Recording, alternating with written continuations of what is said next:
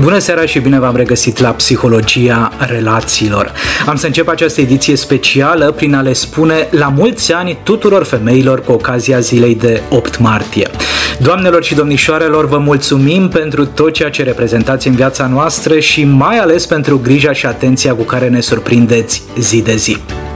În calitate de psihoterapeut, în mod constant, întâlnesc parteneri de viață care își aduc relația de cuplu la terapie pentru a face ajustările necesare unei conviețuiri armonioase. O conviețuire definită de iubire, respect și egalitate. În multe cupluri se întâmplă ca unul dintre parteneri să fie supraresponsabilizat, în special cu treburile casnice, iar celălalt să exprime o subfuncționare comportamentală. Mai exact, dinamica sistemului familial poate impune anumite responsabilități specifice rolului de parteneră sau de soție și altele caracteristice rolului de soț sau partener. Un studiu interesant ne arată, spre exemplu, că la nivel global, atunci când vine vorba despre treburile casnice, femeile pot depune de trei ori mai mult efort neplătit în comparație cu partenerii lor. Dacă e să mă întorc la poveștile auzite în timpul ședințelor de terapie online, trebuie să recunosc că mult prea des aud femeile spunând tocmai m-am întors de la cumpărături sau am pus rufele la spălat, am pregătit masa pentru cei mici, ori am făcut ordine în dulapul de la baie.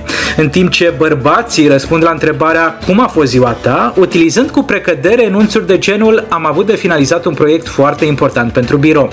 Tocmai am încheiat o ședință pe o platformă online sau m-am întors din parc de la alergat.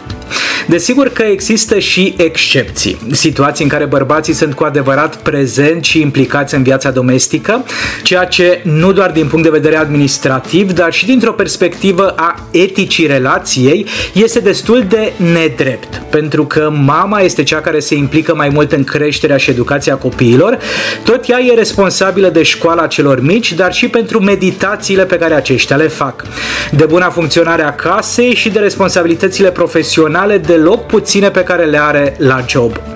Cu toată această supraîncărcare, nu e de mirare că femeii rămân mult prea puțin timp și energie pentru viața de cuplu și pentru intimitatea fizică, fără să mai aducem în discuție și atenție acordată nevoilor personale sau încărcarea propriilor baterii. Auzind toate aceste realități faptice, s-ar putea ca o bună parte dintre noi bărbații să intrăm într-o oarecare defensivă psihologică și să aducem justificări peste justificări prin care să ne protejăm imaginea. Reacție care are sens. Însă nu e cu adevărat benefic în ceea ce privește transformarea relației într-un spațiu în care ambii parteneri să se simtă cu adevărat în siguranță, trăind o stare de susținere și împlinire personală astfel că în loc să ne pierdem energia dovenindu-ne nevinovăția, psihologia relațiilor ne încurajează să dăm dovadă de o prezență conștientă, să fim curioși cu privire la ce putem face pentru ca partenerele noastre să simtă că sunt în relația potrivită și alături de persoana potrivită. Psihologia relațiilor cu Gaspar Gheorghi la Europa FM. Partea cea mai spectaculoasă în toate domeniile vieții de cuplu se evidențiază atunci când partenerii găsesc timp și disponibilitate pentru a purta un dialog. Cei drept, comunicarea poate fi de nenumărate feluri, iar pentru majoritatea cuplurilor pe care le întâlnesc în terapie, comunicarea înseamnă de fapt un dublu monolog. Ea vorbește, el se justifică. Ea ridică vocea, el se enervează. Iar cei doi se influențează de fapt în mod reciproc, până în punctul în care cearta a escaladat într-un scandal de proporții care se încheie de cele mai multe ori fără nicio utilitate. Fără doar și poate, femeia își dorește sprijin și suport, dar nu știe cum anume să-și comunice nevoile, în așa fel încât partenerul să o audă. Bărbatul ar vrea să fie un partener suficient de bun, dar, de asemenea, îi lipsesc abilitățile de inteligență relațională. Și sincer, din acest proces de învățare facem parte cu toții. Recunosc cu onestitate că și eu mă pierd uneori pe meleagurile justificărilor, având impresia că cineva în cuplul meu greșește și acela cu siguranță nu sunt eu. Însă, dacă intenționăm pe bune să trăim o viață de calitate, e necesar să ne asumăm procesul de schimbare și să ne reamintim că schimbarea e o ușă care se deschide mereu de la interior. Și pe bună dreptate că ar putea să apară întrebarea, dar ce avem de schimbat? Ei bine, înainte de toate, modul în care comunicăm, acest dublu monolog, merită înlocuit cu un dialog real. Unul în care stabilim cine vorbește primul și cine ascultă. Iar această ascultare necesită multă energie. Să poți să rămâi prezent în dialog, în așa fel încât jumătatea ta de cuplu să se simtă în siguranță, auzită și înțeleasă, e mult mai important decât să ai mereu dreptate. Așadar, dragi domni, unul dintre cele mai frumoase cadouri de 8 martie pe care îl putem dărui partenerilor noastre e angajamentul față de conversațiile adevărate. Iar atunci când femeia din viața mea se plânge cu privire la dificultățile jongleriei cu toate treburile casnice, replica inteligentă nu e Păi cine te-a pus să le faci pe toate, iar te plângi? Pentru că un partener cu adevărat empatic va formula un mesaj de genul Înțeleg că ți este greu și te simți obosită. Are sens ceea ce aud de la tine din moment ce muncești atât de mult și aș vrea să-mi spui cum anume te pot ajuta. Unul dintre cele mai profunde exerciții pe care îl practicăm cu partenerii în ședințele de terapie de cuplu e tehnica cererilor de schimbare comportamentală. Titlul poate suna ușor complicat, dar în fapt exercițiul este simplu, chiar dacă nu neapărat și ușor.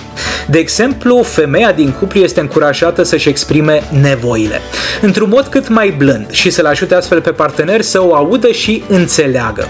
Într-o primă fază stabilim rolurile, cine vorbește primul și cine ascultă primul. În exemplul nostru, ea vorbește, el ascultă.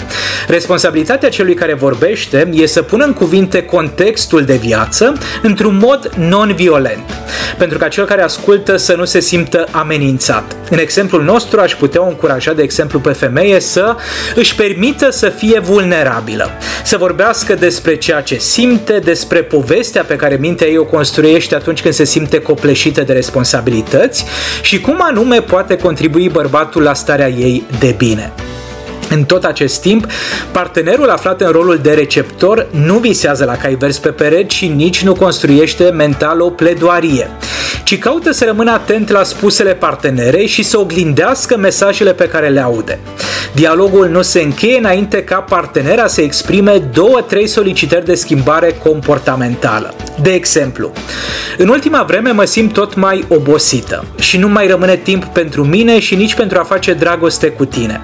M-ar ajuta mult dacă ai putea prelua o parte din responsabilitățile domestice. Ar fi un real ajutor să pregătești tu cina de cel puțin 3-4 ori pe săptămână sau să fii tu responsabil pentru verificarea temelor și pregătirea pentru școală a copiilor. Ori, să-ți asumi tu cumpărăturile alimentare în mod obișnuit. M-ar ajuta mult uh, dacă ai putea face aceste lucruri pentru cel puțin o lună. Pentru că eu să pot să am energie și pentru alte activități importante ale existenței noastre. Iar un bărbat angajat din punct de vedere psihologic și preocupat de starea de bine a relației va alege cel puțin una, dacă nu mai multe dintre aceste cereri exprimate de parteneră, admițând că uneori, într-un cuplu, e mult mai important să oferi decât să primești, mai ales dacă faci parte din categoria partenerilor care minimalizează investiția în relație. Psihologia relațiilor cu Gaspar Gheorghi la Europa FM. Înainte de final, colega mea, Raluca Anton, doctor în psihologie și psihoterapeut relațional, va transmite un mesaj pentru noi toți cei care avem urechi să auzim și minte ca să înțelegem. Servus, Gaspar! Știi ce? Aș vrea să te invit la a cugeta asupra unui subiect tare drag mie, egalitatea de gen. Știu, știu, poate multă lume își dă ochii peste cap când aude despre acest subiect, dar totuși, pentru a construi o cultură inclusivă și o societate dezvoltată, avem nevoie de abordarea unor astfel de subiecte.